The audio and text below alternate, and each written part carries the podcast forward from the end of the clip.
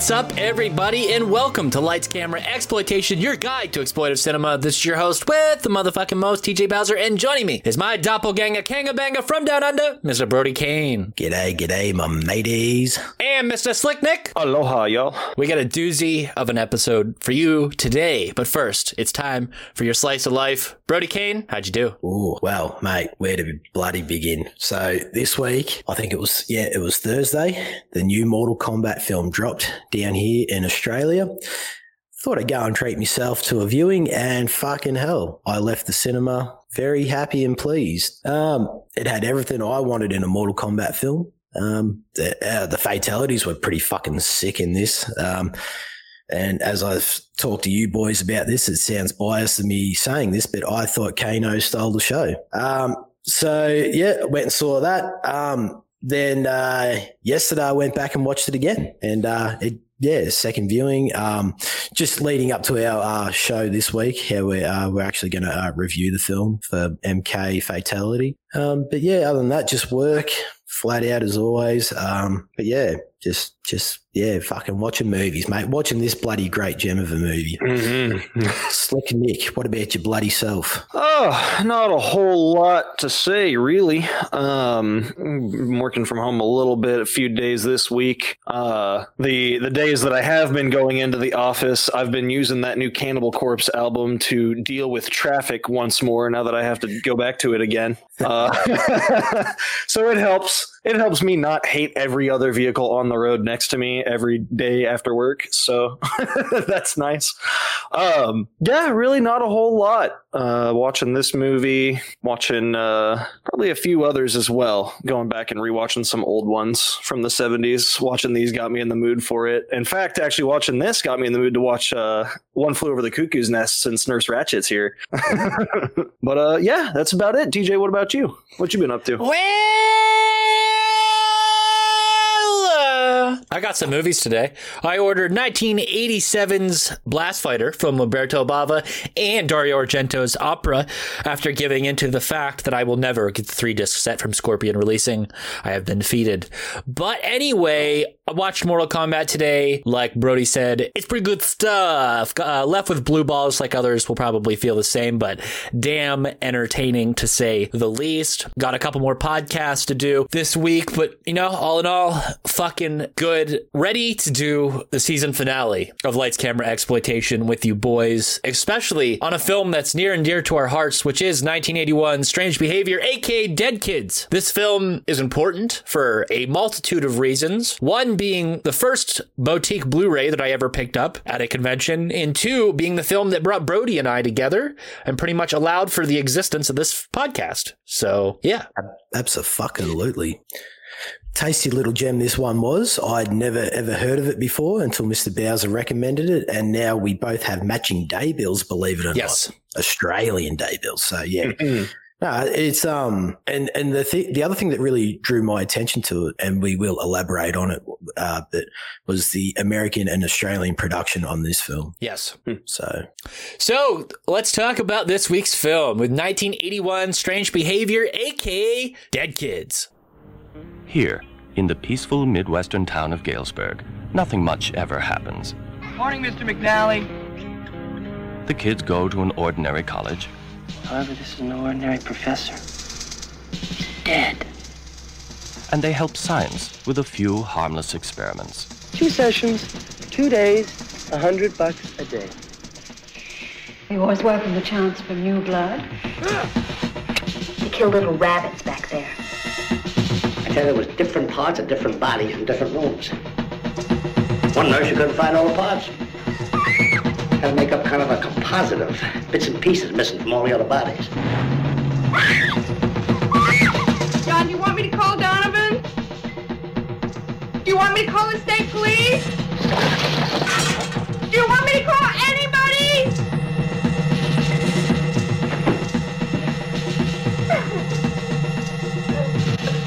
Pete, stop the car. Just pull over. I'm gonna find out who did this, I swear to God. With this little pill, the world will be yours for the next few days. From director Michael Laughlin. Is that how we're saying it? Laughlin? Laughlin? I, I think so. Yeah. From director Flynn? from direct from director Michael Laughlin, who also did Strange Invaders in 1983 and Mesmerized in 1985. Writers Michael Laughlin and Bill Condon, who also directed Sister Sister in 1987, Candyman, Farewell to the Flesh in 1995, and Twilight, Breaking Dawn Part 1 and Breaking Dawn Part 2 in 2011 and 2012. Cinematographer Louis Horvath, who also worked with Al Adamson on Brain of Blood in 1971, Blazing Stewardesses in 1975, Black Samurai in 1976, and Uncle Tom's Cabin in 1977. Music by the Tangerine Dream, who also did Risky Business in 1983, The Keep in 1983, Firestarter in 1984, and Near Dark in 1987. Fucking solid. Solid mm-hmm. resume right there. Special effects by Kevin Chisnall, who also did Willow in 1988 and The Mechanic Resurrection in 2016. Budget $6.5 million. Starring Michael Murphy as John Brady, who was also in Shocker in 1989, Batman Returns in 1992, and Private Parts in 1997. Baba Booey. Louise Fletcher as Barbara Moorhead, who also was in One Flew Over the Cuckoo's Nest in 1975, also in Star Trek Deep Space Nine from 1993 to 1999, and Cruel Intentions in 1999. Dan Shor as Pete Brady. You may know him from Tron in 1982, Bill and Ted's Excellent Adventure in 1989, and Air Force One in 1997. Fiona Lewis as Gwen Parkinson. She is from The Fury in 1978, Strange Invaders in 1983, and Innerspace in 1987. Arthur Dignam as Dr. Lasange, who also starred in The Devil's Playground in 1976, Moulin Rouge in 2001, and Australia in 2008. Brody, how was that film? Uh, to be honest, I've only seen half of it, and from what I've seen, it's pretty average. Okay. Yeah. Dey, Dey Young as Caroline in Rock and Roll High School in 1979, Spaceballs in 1987, and Pretty Woman in 1990. Marc McClure as Oliver Mayhoff, Superman in 1978, Back to the Future in 1985, and Zack Snyder's Justice League in 2021. Yes. Scott Brady as Shay, who's also from Canon City in 1948, Johnny Guitar in 1954, and Gremlins in 1984. Charles Lane as Donovan in It's a Wonderful Life in 1946, The Music Man in 1962, and The Aristocats in 1970. Brody, take it away. Widow John Brady is the chief of police in a small town of Galesburg, Illinois, where he has lived most of his life. His only offspring, Pete Brady, is a bright high school senior. John has been in turmoil since the suspicious death of his wife, Catherine, years earlier, which he always believed had something to do with her boss, Dr. Lasange, who himself died shortly after Catherine's passing. Only recently has John and Home life gotten back on track with John dating Barbara Moorhead, a waitress at the local hangout who has known John for some time. John's life takes a turn for the worse when he has to investigate the brutal slashing murders of four townsfolk in four separate incidents. A brief eyewitness statement to one of the murders before the eyewitnesses herself is murdered is the only substantive evidence. However, other three victims were the sons of longtime friends of his. Those three friends have a special connection to John's past. As such, he believes if the pattern holds true that Pete may be the next intended target. What John is unaware of is that Pete, who has been trying to earn a little extra money in the nearby Galesburg College in the psychology department with Mrs. Gwen Parkinson, is not the next target, but the unwittingly has a connection to the next intended murder. Spooky stuff. That's a massive fucking synopsis, right?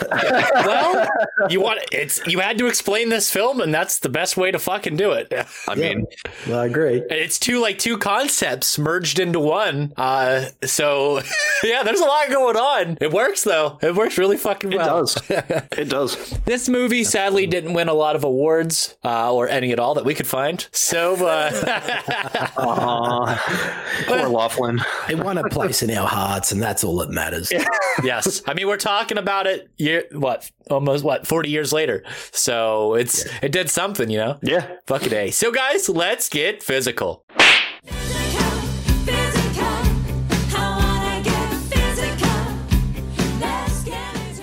Okay, so the definitive release is from Severin Films from March 11th, 2014. And I got it on hand here. Here you guys go. Uh, yeah, so Brody, you actually have a um, your own version of this film, huh? Yeah, so um, I do right here. Okay, so yours says Dead Kids as well. Yeah, it's it's released by Glass Doll Films. Now I've never actually heard of this mob, but they've got some really tasty stuff in the extras on this film. Okay, so let's talk about the Severin release and then we'll talk about yours, okay? Absolutely. So on the Severin release, you get an audio commentary with director, co-writer Michael Laughlin, and it's actually a phone call, and it's kind of hard to hear him in, in, at a, a, couple of points. So maybe some of our notes, the the names not, might not be spot on, so bear with us.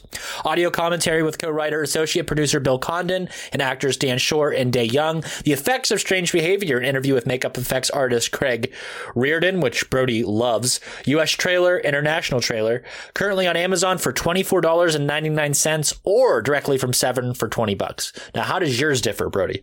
Well, the only thing that mine actually has that's uh, a little bit more than yours mm-hmm. is that we actually get a uh, conversation with Dan Shor, like an actual interview with him. Okay. And that interview um, isn't really the best because they're sitting in a park where there's a lot of noise happening in the background. Mm. But it is actually interesting to hear Dan talk about uh, working with Michael Laughlin on this. But pretty much everything else in the extras on this Blu-ray of mine is the same as yours. Okay, we just get that extra interview. That's all. Now the art for the people I know this is an audio only podcast. Uh, but the artwork's different, vastly different. There's so many different versions of artwork for this film. Brody's is kind of like the the normal Star Wars type. I was about to say, thing. it looks like Star Wars. yeah. and then mine's yeah. more of a needle in the eye, cringe type. Yeah, yours hurts me to look at. Yeah. Uh, yeah. That scene was hard for me to watch too. It's just eyes, man. It's stuff with eyes. Can't do it. I know your pain, mate. I know your pain. Fucking a. I love the little. Uh, uh, sorry, I just I love the little title that uh, Fangoria actually put on here. It's really one of the best horror movies you've never seen. It's it's true. It's it's such a sleeper film, and it doesn't get talked about ever. I mean, you can go on YouTube and it's barely barely touched on ever, mm. and it's it's quite a travesty because I feel like this film needs a lot more of attention because it has some really unique and fun scenes in it, and the story is just so cool, especially for a time that was flooded with some really uh, meh ideas mm-hmm. for slasher films because this is kind of the, the birth of the genre. So yeah, yeah. I, I mean, I, I hadn't heard of it at all until you guys told me about it to watch this. Like I just never heard of it before. It, it's actually, uh, and we'll probably end up talking about. Brody probably has notes about the other films that Michael had uh, planned. Ah, uh, actually, I do not. Oh, okay. But well, actually, I might have. Sorry, I might have, but once we go through the notes, and if I haven't elaborated on it, we will talk. Yeah. So uh, he also did a film called Strange Invaders, which uh, mm-hmm. who has that Twilight Time has a release of, and that film is pretty fucking cool. It has a couple of the same actors in it, a lot of the same crew. It's really fucking fun. It's a nice little sci-fi movie and he was supposed to make a third film that was supposed to make it a strange trilogy. Mm-hmm. And that was supposed to be a spy well. thriller type film, but that never got oh, really? made, sadly. Yeah. It was like the adventures oh. of something strange. Okay. Yeah. Yeah. I'll have to probably look at Strange Invaders as well. I see here it's notably a tribute to Invasion of the Body Snatchers, which yes. I absolutely love that movie. So yeah, I'll have to I'll have to watch I, the sequel. I even felt like this was a little bit of a fucking trope to that. A little bit. Of the Body Snatchers in that sense. I kind of got that feeling when it revealed the uh, Oliver in the uh, the second kill scene when I revealed it was Oliver, and I was like, ah, oh, okay. And then we're going here with it. I see. And like I said in last episode, uh, Nancy Allen's in Strange Invaders, like she's in uh, Dressed to Kill. Oh, okay. Yes. I'm trying to look up the the name of that third film because he oh, The Adventures of Philip Strange would have been the third okay. film in the trilogy. Yeah. Brody and I uh, actually have made jokes about writing that film and actually making it. yeah. I think you made that joke on one of the other episodes. Yeah. You're like, we got to do it. well, it was supposed to be a war, war, World War II spy thriller with science fiction elements. Yeah, and it was supposed to be the same actors as the last ones. Yes. films. Yeah, Would've I would cool. watch the hell out of that. Yeah, We were just talking about Overlord on the last one. Literally, he would have made his horror movie, his sci-fi movie, and his war movie. Like, boom, we're done. Beautiful. And he would have touched on like every genre within everything. So, because this movie has comedic elements that are fucking hilarious, that are just absolutely so fucking funny. So, guys, uh, let's talk some uh, behind-the-scenes stuff. Brody, what do you got, buddy? Well, uh, director, writer, and producer Bill Condon, uh, who was notably known for Chicago and Dreamgirls, uh, portrays the very first victim in this film. And in an interview with actor Dan Shor, he states that he was a little camera nerd and he was always in Laughlin's ear on set, to which you knew who the genius really was. Laughlin, did we settle on the name? Is it Laughlin? Yeah, I think it's Laughlin. Laughlin uh, is a great producer, a wonderful raconteur, and a delicious human being, but he was smart enough to have this little genius in his ear. They went on to do Strange Invaders together, to which I also did, and joined Laughlin back in New Zealand for his film Mesmerize. featuring Jodie Foster and John Lithgow. Yeah, I saw that. I was surprised I hadn't really heard of that one either. Whenever I was looking through the uh, additional, uh, just The the okay, stuff they so worked that movie's rated PG, right? But the the plot makes it seem like it's not. I actually didn't read what the plot was. I just saw Jodie Foster and John Lithgow on the cover. and Was like, oh damn, okay. Looks like an erotic thriller. Exactly, and it is. It is, but for some reason it's It is? rated PG. Yeah. oh, but it's like a 1985 PG, Mm. right? So it's like PG 13 now, probably somewhere along there. Oh, yeah. Fair enough. Fair enough. Uh, in the director's audio, audio commentary uh, for the Glass Doll Films Blu-ray of Dead Kids, director Michael Laughlin talks about getting the film off the ground. Well, I had known the Englishman John Daly and had done the wonderful movie Platoon. So, sorry, who had done the wonderful movie Platoon from Oliver Stone. So we went and saw him, and he knew Tony, someone out in Australia and New Zealand. Um, the planning came together pretty well, and then I had been and an experienced producer slash director at the time. So the budget was about a million dollars. Five weeks of shooting. By the way, I always tell people that you must remember that low budget films like American American Graffiti was shot in 28 nights, and that's the guide to make making a pretty damn good movie in 30 days. Fair enough. When Yeah. yeah, when asked if he had to have a pre- predominantly New Zealand uh, crew apart from the department heads that they flew over from America, Laughlin states, "Well, that's very interesting. In those days of New Zealand, it wasn't really a sophisticated uh, case back then as to what it is today. It was it was very left wing and not communist." I dare say that should be communistics or something, if that's a word. Communistic. just making shit up. Uh, they were they were not crazy about the idea of using New Zealand as the Midwest of America. Like it felt to them saying, "What right do you have to make that leap?" So we had a few meetings, and everything went fine. But they really had not arrived at the idea that New Zealand could be a centre for films. We hired a couple of actors and hired some crew, but most of them came from Australia. We did a lot of things that were necessarily uh, and necessary, and everyone adored New Zealand. I mean, it's an adorable place in every way. I will just point out it was really hard to um, listen to the audio commentary on this Blu-ray, and when you're listening to Michael talk, he really hum- ums and ha's and pauses a lot. So it was, yeah, it's really, So he's a director, If I'm- not if a I'm- public speaker. yeah. If if I'm really fucking butchering this, you'll know why. In that sense, I'll just blame him. Fuck. when, when asked about the infamous party scene and how it came to be, director McLaughlin had this to say. Now, this was all Bill Condon's idea, and then I shot it, of course, but he worked on the choreography and basically set the whole thing up, of course. He basically proposed that we should put in a musical number in this slasher film. Then we found the music and choreo- choreographer. Bill worked with them and came up with a Halloween costume, with all the Halloween costume ideas for each character, basically dressed as a TV character from the past. But I love the way how it's shot. I knew all the mistakes that people gen- generally make when making musical numbers, which is basically a lot of cuts in the edit. I mean, when they are dancing, They basically do not want the camera to cut. So Bill has a wide range in taste, I would say, in a lot of different genres, and I and, and an appreciation for those genres. It speaks for itself. About five whole days from shooting the very first scene of the film, special makeup effects artist Craig Reardon was given the opportunity to make his name known by working on the film due to Tom Burman pulling out. And he also pulled out due to working on two upcoming films, Cat People and The Beast Within.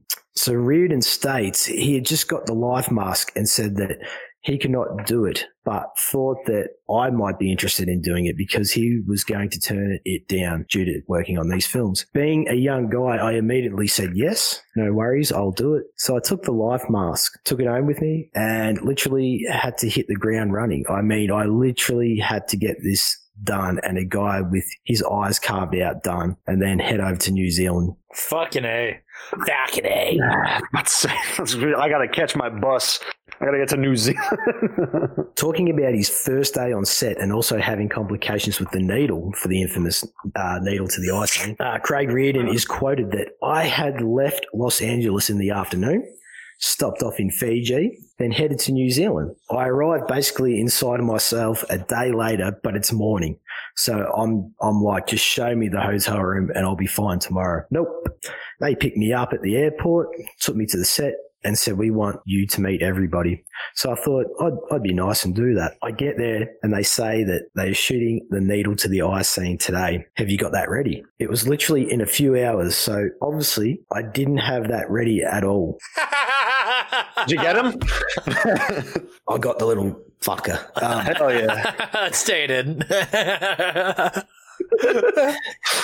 Fuck. Um, so I, so I looked in this box that Tom Burman had sent me, and I pulled out a gelatin arm, a glass syringe with no needle, and what looks like a nail.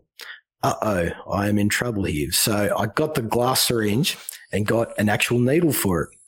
However, I also needed to see a selection of color plastic gels that change over the lighting for scenes. So first of all, I grinded down the tip of the needle on the sidewalk's concrete until it was flat.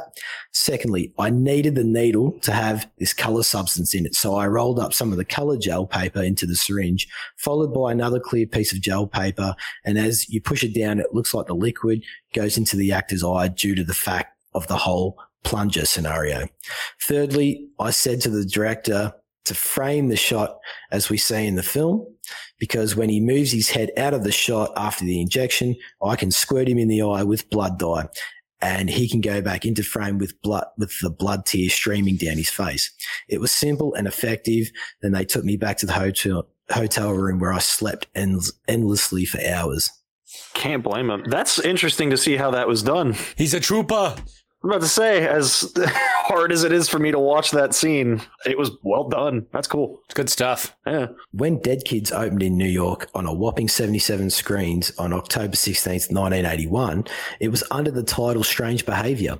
The title change was brought about after an American shooting occurred not long before the film was due to open, in which a number of young kids were victims. The original title was kept when the film made its Australian debut on the Sydney drive-in circuit in late March of 1982, before moving to the Forum Theatre in Melbourne for two weeks from June 25th to 1982, paired with the 1980 horror film The Hearse, starring Trish Van Devere and Joseph Cotten. Ah, old Joe Cotten. Yep.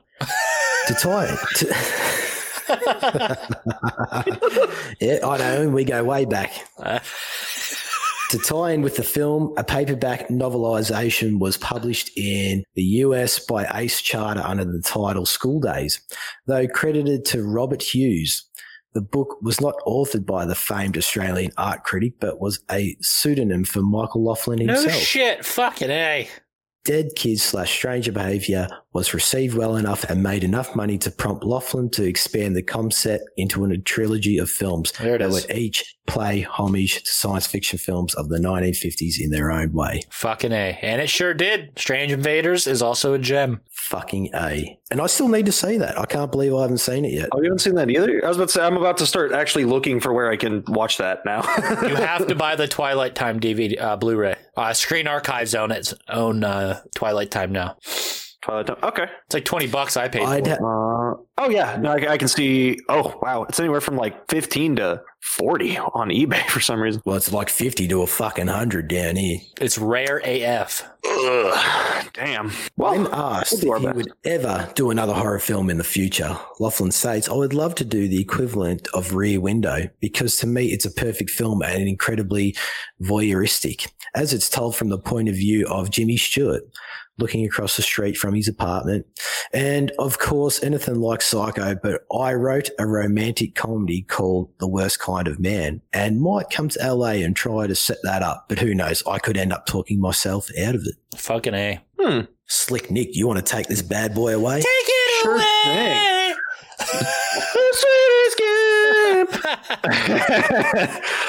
uh, so Laughlin apparently looking back on the film said, "I definitely have fond memories of this film, especially being my first. The whole experience of it, everyone having dinner together every night, and Louise Fletcher would have ha- uh, would have dinner with us during the evenings. The whole thing was completely magical, and I think Michael Murphy was having a, having an affair at the time, which was definitely bad form on his behalf. Overall, we were incredibly lucky." Uh, so one of the things that I found, uh, the mask worn by Oliver uh, whenever he kills Waldo at the pool party, uh, is a mask of Swedish professional wrestler and actor Tor Johnson. Uh, Yes. He acted in yeah, Yep. uh, he acted in many of those 50s Pulp Fiction horror movies uh, that Strange Behavior Dead Kids pays homage to, uh, including playing Inspector Clay in Plan 9 from Outer Space, often hailed as the worst film ever made. Is that the one with the monkey? Uh, yeah, I think so. Okay. Um, as well as the two other films in the so-called Kelton trilogy, uh, Bride of the Monster and Night of the Ghouls, where he plays a tertiary villain named Lobo, big giant lumbering monster man. Oh, um, it, it is not the one with the monkey. It's not the one with the monkey. It's it's not the one with the monkey, but it's it's a pretty shit one. And Tor Johnson mask actually looks like Tor Johnson. What Yeah, else is this w- masking? Huh? Uh, Fuck. What is it, Brody? We talked about this. We've done an episode of it on For th- for this show? exploitation for lights camera exploitation. This mask is in, In Mad Max. Uh, yeah. oh, oh shit! Yeah, that's right. I completely forgot about that. Yeah. Damn. Okay, man. I wish I had remembered that when I was writing my notes.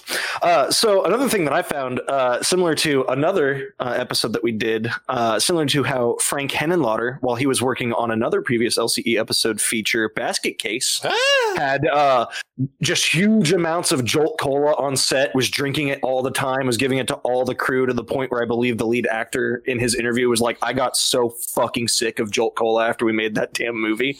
Uh, all of the Coca Cola throughout the film is because of director Michael uh, Michael Laughlin drinking it constantly and apparently being completely obsessed with it uh, during the course of this. So, how his blood is still pumping through his veins apparently is beyond me. Uh, um, and then going to the uh, production in New Zealand. Um, so, despite the film, uh, as we've said before, it, it was pr- primarily filmed in New Zealand, Australia. Um, it was originally set to be filmed in Illinois. Uh, director or writer, sorry, Bill Condon is originally from uh, rural Illinois, suburban Illinois, and, and set uh, all of it there, wanted it filmed there and everything. But while looking around for suitable locations, they couldn't find anything they thought seemed authentic as a small American town. Uh, and so they ended up going to New Zealand to film an authentic small American town. Um, yeah, they did pretty well in an interview I'm going to talk about here in a second. Uh, but one of the lines I didn't put in here, uh, the reviewer stated that it does it does look like Ohio is probably right around the corner, like out of all the locations they picked. So they did a good job. Um, so uh, also in mentioning of uh, Tangerine Dream working on this as well as, as risky bid, uh, as well as risky business. Ricky Business. What are you, uh, Dusty Business. Rhodes? I can't. It's Risky Business, baby.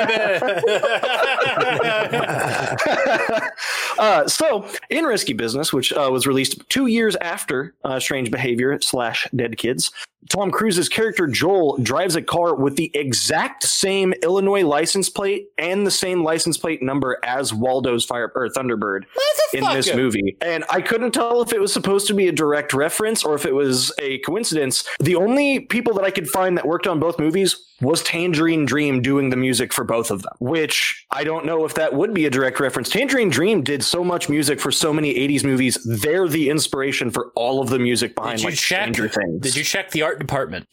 Um, I I checked crew. I checked collaborations for crew and whatever was going to pop up for both movies, and it only came up with Tangerine Dream. Interesting. I don't think the music though is going to have any influence on uh, prop department. Right. Well, I just figured, you know, maybe since they're at least familiar with each other, possibly, and having some of the same Start sending emails. Figure out the case. How can I get in there. My uh, yeah, investigative journalism. I'm here to call about Ricky Bidnit, baby. I'm talk about the music department.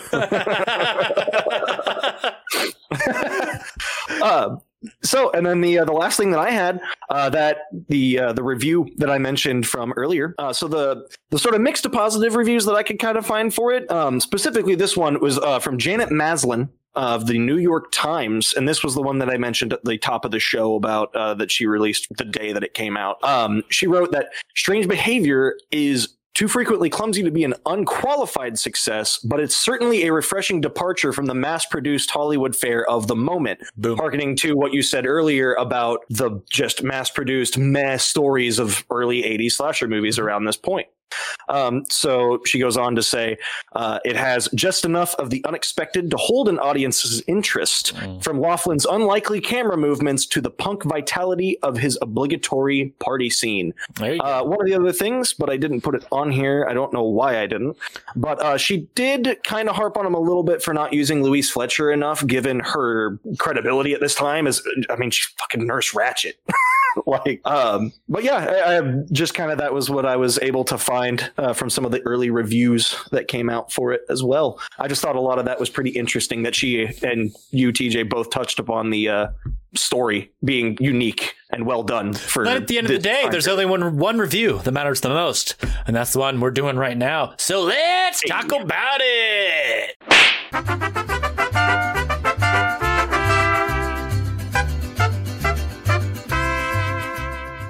Favorite performance, boys. I really like the dad. I think the dad just really delivers an extremely effective performance, especially near the climax of the film. Whenever he's in like the mad scientist college area, I think that that's super fucking rad. You can definitely see his anger and frustration come out during that scene, and I think his dialogue with his like assistant type dude is super quirky, super funny at times, and uh, I just think it's super effective. And uh, from this film, I think that he's like the one character that really sticks with me, especially his performance.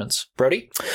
Yeah, I'd have to agree with you there, but uh, well, originally I did have him as my uh, favorite performance, but then the more that I actually thought about it, you know, like obviously Dan Shor as Pete, I mean, he's just got that lovable uh, charis- char- char- characteristics about him, you know, and and it's when we see him in that killer's state of mind, he's actually he's actually pretty goddamn sinister. I mean, especially in that last act between him and his father, you, the emotionless face pretty much says it all. Um, you know, definitely hits the nail on the I've head. never been more scared of Billy the Kid in my life, other than that. Yeah, scene, he- like yeah, he, he helps, he helps bring that performance to life and it drives it home. Um, but yeah, it's, you would actually think that him and his dad were like a real life, yeah, like father and son. And that's what I love how they, uh, play with that in this film. he's in, in the beginning of of Strange Invaders. The father? Man is? No, the the the boy. Oh, Pete is. Oh, okay. Yeah, he's only he's driving a car or something at the beginning of Strange Invaders. Okay. Yeah, little, little cameo. Yep. Nice. Yeah, um, I ended up uh, also picking John Brady, the dad. Uh, I really liked sort of the flip of kind of going from not so much incompetent, but just sort of jaded kind of cop and, you know, not really taking the connections between the murders and everything particularly seriously until he gets kind of like halfway through and he's like, all right, something's going on to the climax where he's, he knows his own kid is now in the crosshairs of this and he's got it figured out in his head and he's pissed and ready to go and just breaking into the college, knocking windows out with a shotgun. It was awesome. Uh, and then going from that to like the shock of when he realizes Pete's been stuck with the needle and the what did they do to you, kid? I just I loved it. Uh, I loved his performance. I thought he was great. Favorite set piece? The college. The college and the town. The town is super fucking realistic, and I love the college. I think that once you get inside, the interiors are fucking cool. Very retro themed, especially in the houses too. Like I said, the ha- the the town itself is really cool only because it really allows you to submerge yourself in this time period and this is almost this town that they created themselves. It's it's really fucking rad, Brody. Yeah, um, I'd have to agree with like the college and the hospital part of that, all that stuff. Like, um, and I think it's all due to like the wall structures and the lighting. Yeah. Uh, it just it feels very futuristic, uh, especially for a 1981 film. Uh, and I will point out, like the scene near the end, you know, it, um, it showcases a very simple, broad and open room between two people. I mean, one a killer, one his father, but it just isolates them and giving us like the viewer a visual sense of like fear and tension in that sense. And they really play on that extremely well. But like you said, I really th- there wasn't anything like even the graveyard. It's a simple graveyard, and I found that effective as well. Um, They're yeah, believable locations. absolutely, yeah. exactly. And um, even the town, like I, I was watching the town, it just reminds me of back home. Like that's pretty much like a town I grew up in. So Mhm. yeah, I, everything about this film uh, on location wise, it's fucking perfecto. Yeah, uh, I don't have much of a different point at all, really, to make about it. Um, I did enjoy sort of the contrast, the interplay between the town itself uh, seeming to be a little bit in the past versus the college being, you know, more futuristic, like you said as well. And it just came off as, as futuristic and kind of big and open spaces, yet super oppressive at the same time. Uh, just every time they're in the hallways or just specifically in the lab with the big orange blast door and everything that you have to go through to get in there. I, I really just enjoyed the laboratory. I think specifically in the college uh, was probably my favorite area. Yep. Favorite scene or shot? I would have to go with uh, the whole bathroom scene where uh, that woman finds her son. Uh, Brutal. His name's Timothy. Yeah, being Oh, dismembered by uh, an it's woman. it's not her son. It's uh, she's she's the housekeeper. So this was one thing that I noticed in that Janet Maslin uh, review is she noticed she was talking about yeah, and all the characters, and we get this one housekeeper who seems to apparently work for every single family in the town. She's always present. Yeah, it's the housekeeper that finds him. Yeah, that's that scene. Like it, that's pretty fucking gnarly. Like after she sees the body there lying in the bath, hacking off the arm, um, and even like when when she phones the police and you know she get, gets stabbed and having her throat slashed. It's very dirty, downright gritty, and Mhm. yeah, like I, I love saying that shit. This movie does not hold back on the stabbing. This movie does not hold back on the violence. Uh, right from the get go, we see a brother stabbed to death. I want to say it was a brother or some, some something like that, or a, it was a dude. Okay, it was a dude He- stabbed. It was to the death. mayor's son. I was the mayor's son. Uh, Do we ever determine who kills him? I don't think so. Wait, this is Um, the very first kill of yes. the movie. Yeah, That's actually Bill Condon. right. Yeah, that plays Brian. But in the movie Right. itself, like the character who played. who killed yeah who killed brian i don't think that was revealed because we don't get the reveal that oliver's a part of it until after waldo dies and then he gets questioned after that and then it's the girl that kills timothy for the bathroom So yeah, so it's never I really think it revealed, you Yeah. know, and that's it, that's the whole point of this film is like there's just the little details that just make it a little extra cool. Like whenever he's chasing the the girl who can't swim into the pool, and he realizes that she can't swim, so he just like fuck, I'll cut the one thing she's holding on and let her fucking drown. Like he's just he's rad as fuck. Like everything, like like he said, Bill Condon was whispering in his ear, and I guarantee it's those little things like that that just take it up to that extra level that make things stand out. Now, best scene, I do want to mention like every interaction between the father and his like assistant is super fucking hilarious, especially when they're looking for the identity of the uh the the, the other killer, the female killer. It is so fucking hilarious. Some of the dialogue scenes we see between some of them. there you go 2000 girls what are you going to do with it we look for the fat ones Slams hand down. We look for the fat ones. yeah, I think I think my favorite scene was probably the reveal uh, at the end that Dr. Le Sange was still alive yeah. that whole time. That was probably my favorite, and, and just the. Uh, But yeah, the- the I'd have to agree with you. That that scene is just fucking face. rad. Seeing him rise from the fucking ground and then peel off his face is fucking cool. You know, So good. yeah. One thing also you might like to know, you probably already know, but that I I found as well uh, was he was originally supposed to be played by somebody else. Was he? A one mis- a one Mr. Uh, Klaus Kinski. I'm not doing this. Fuck him. Pick another one. It's shit. Thought you guys might like to know that if you didn't already. I had to make sure because I, I had to make sure because I knew if I brought it up, you'd play the sound. Fucking. Thoughts on story? Oh wait, no. Favorite effect slash death. Um, I, I really love that. Yeah, the opening scene, that silhouette stabbing at the start. So cinematic, so cool. It looks so fucking grouse, and then we come full circle to a scarecrow in a cornfield With the eyes cut out. Yeah, with the eyes cut out, and he's just he's stuffed full of straw, and even the dried up tears of blood like that's on the face. Um, is, yeah, Look how giddy he, chilling. he he gets anytime he talks about scarecrows. Ooh. And no, I do not have a scarecrow fetish to all you listeners out there. I just really like scarecrow slash effects. um, but yeah, um, I was actually hoping uh, McLaughlin would talk about that scene in the audio commentary, but unfortunately, he does not. He talks about something else. Don't ask me what it was. I zoned out. Um, Not scarecrows. this isn't about scarecrows. I don't care anymore. Yeah, no, it, it's a fucking cool shot. I mean, how Yeah. sinister does it look that like it's it's revealed in the daytime? It, it looks fucking scary. I don't know. It, it it it definitely paid off for me. I love the needle in the eye. Okay, we got to talk about that. Okay, you love the needle in the eye, fucking rad. But like I said, I really love the fucking stabbing of the of the the dude at the beginning, and then the chase to the party. And everyone's inside, fucking having a good old time, and she's outside drowning. Oh, you, you mean Waldo's? yeah. you mean Waldo's death? Waldo getting pin cushioned by his car? That was what I was going to pick because that one's so brutal. They do not hold back on that one. Like for Brian's death at the beginning, you know, there's it is a little bit, it is silhouetted and it's off screen, but you get a lot of audio for it. Mm-hmm. Waldo's a little bit more in your face, and his head just literally getting stabbed from like Where's his every door? angle. That I didn't notice that at first when he was getting in the car, but when he gets out and she's sitting there revving it up for him, I was sitting. like, Where'd the fucking car door go? You know, whenever things are like, it was Australia, so maybe that's just like a normal thing. It probably was back then. just no doors.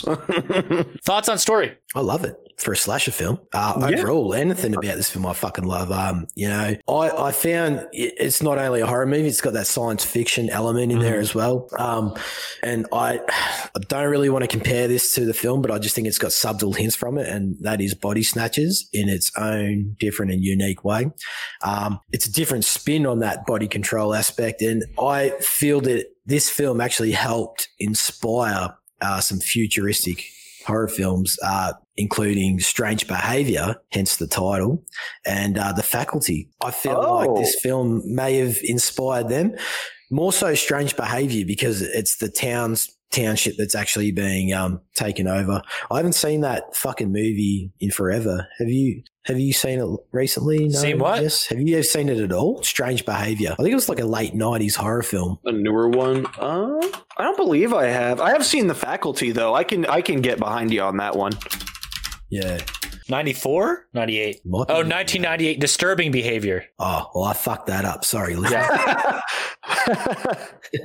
yeah, Featuring James Marsden and Katie Holmes. that's correct. Okay, Disturbing Behavior from 1998. Shout Factory has a release of it. nice. Yeah, Strange Behavior is the name of this movie, Brody.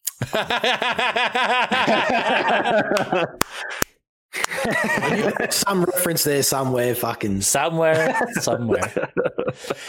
Yeah, no, I mean, I I definitely enjoy that that fifties B movie. Well, this segues into our next one, which is impact and takeaways. Mm-hmm. Yeah, Nick, you were talking about it. Yeah, um, I'll say I, I definitely uh, enjoy that sort of '50s B movie, pulp fiction-y horror kind of uh, aspect to it. I, I really like that they took what was for the time a newer concept and added that into it. Because I mean, slasher movies have been out since the '70s, but you know they're picking up steam uh, towards the early '80s, Look as noted earlier. it This right. a Look at you mass-produced it right.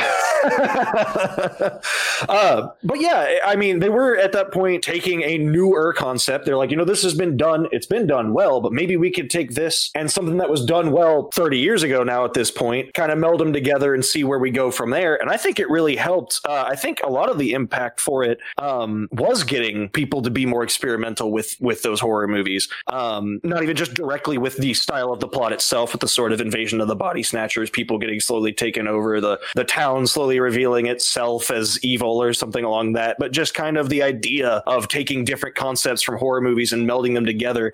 Like I could easily see this movie existing leading to the creation of like Cabin in the Woods, like something like that. Um, it's kind of what I sort of took away from it and kind of saw from the impact. Um, but yeah, no, I, I mean, it just it helped me get me get into it because I really like that old the '50s B movie, almost purposefully just slogged out on some, masterfully crafted on some of the others. Uh, you know, for every rear rear window, you get the claw. So, uh, but yeah, it was, it was about uh, everything I kind of got out of it. Yeah, it's a good it's a good balance of both genres, and it just it's memorable. It's a memorable film, and I it's it's a film that I hold near and dear to my heart. And like you said, it, it clearly has impacted films that would come after it, whether they say so or not. It's it's a pretty rad little film, and I'm happy that we were able to to talk about it on the show and finish off our first season with with a movie like this. It's it's really rad. I think that the it, the fact that this movie doesn't get talked about, like I said at the top of the show, is just a, a pure atrocity because it needs to be talked about more. So let's rate this bad boy. How many eye injecting mad scientists out of five do we give this, Brody?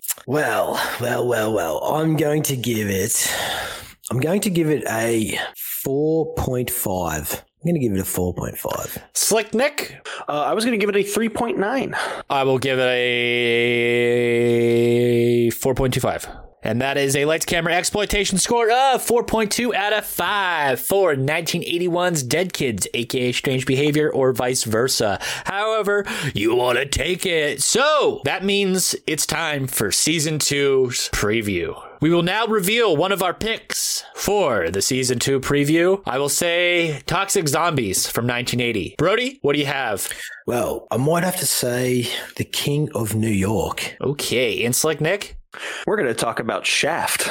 Ooh, the OG, the OG. yes, yes. Okay, expect that to return in about four weeks' time. And we will be giving you some bonus episodes in season two, so stay tuned for that. We have discussed, worked it out, and we will get those to you soon. So until we see you guys next time, thank you for tuning in to season one of Lights Camera Exploitation. Thank you for supporting the show.